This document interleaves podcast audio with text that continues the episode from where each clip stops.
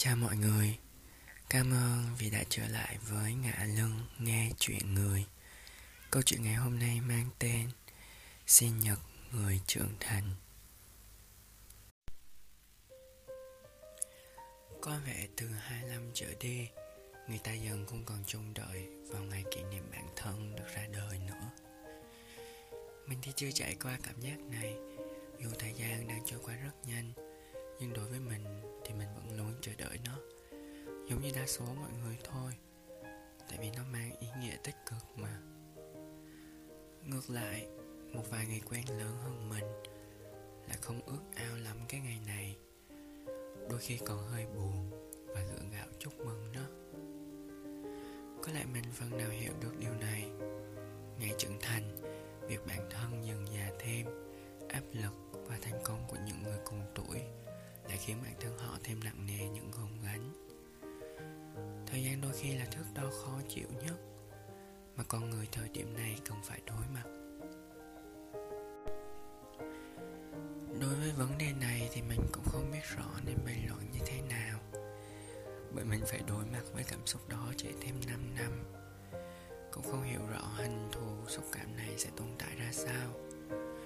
Tuy nhiên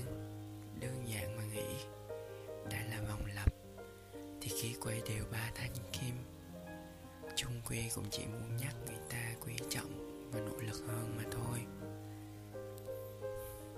Đây là một tập đặc biệt dành cho một người đặc biệt, người sắp phải được và buộc đón nhận tuổi trưởng thành của mình. Ngày anh lớn, khi anh đối diện với một con số mà bản thân phải tập quen, nó sẽ hơi buồn khi thời gian đối với anh lại trôi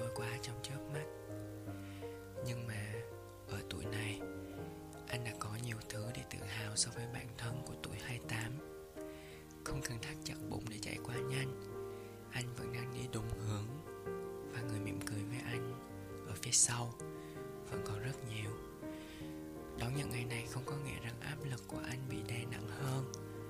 Có đôi khi lại là một thời điểm để anh cảm ơn và dần chân nghĩ lòng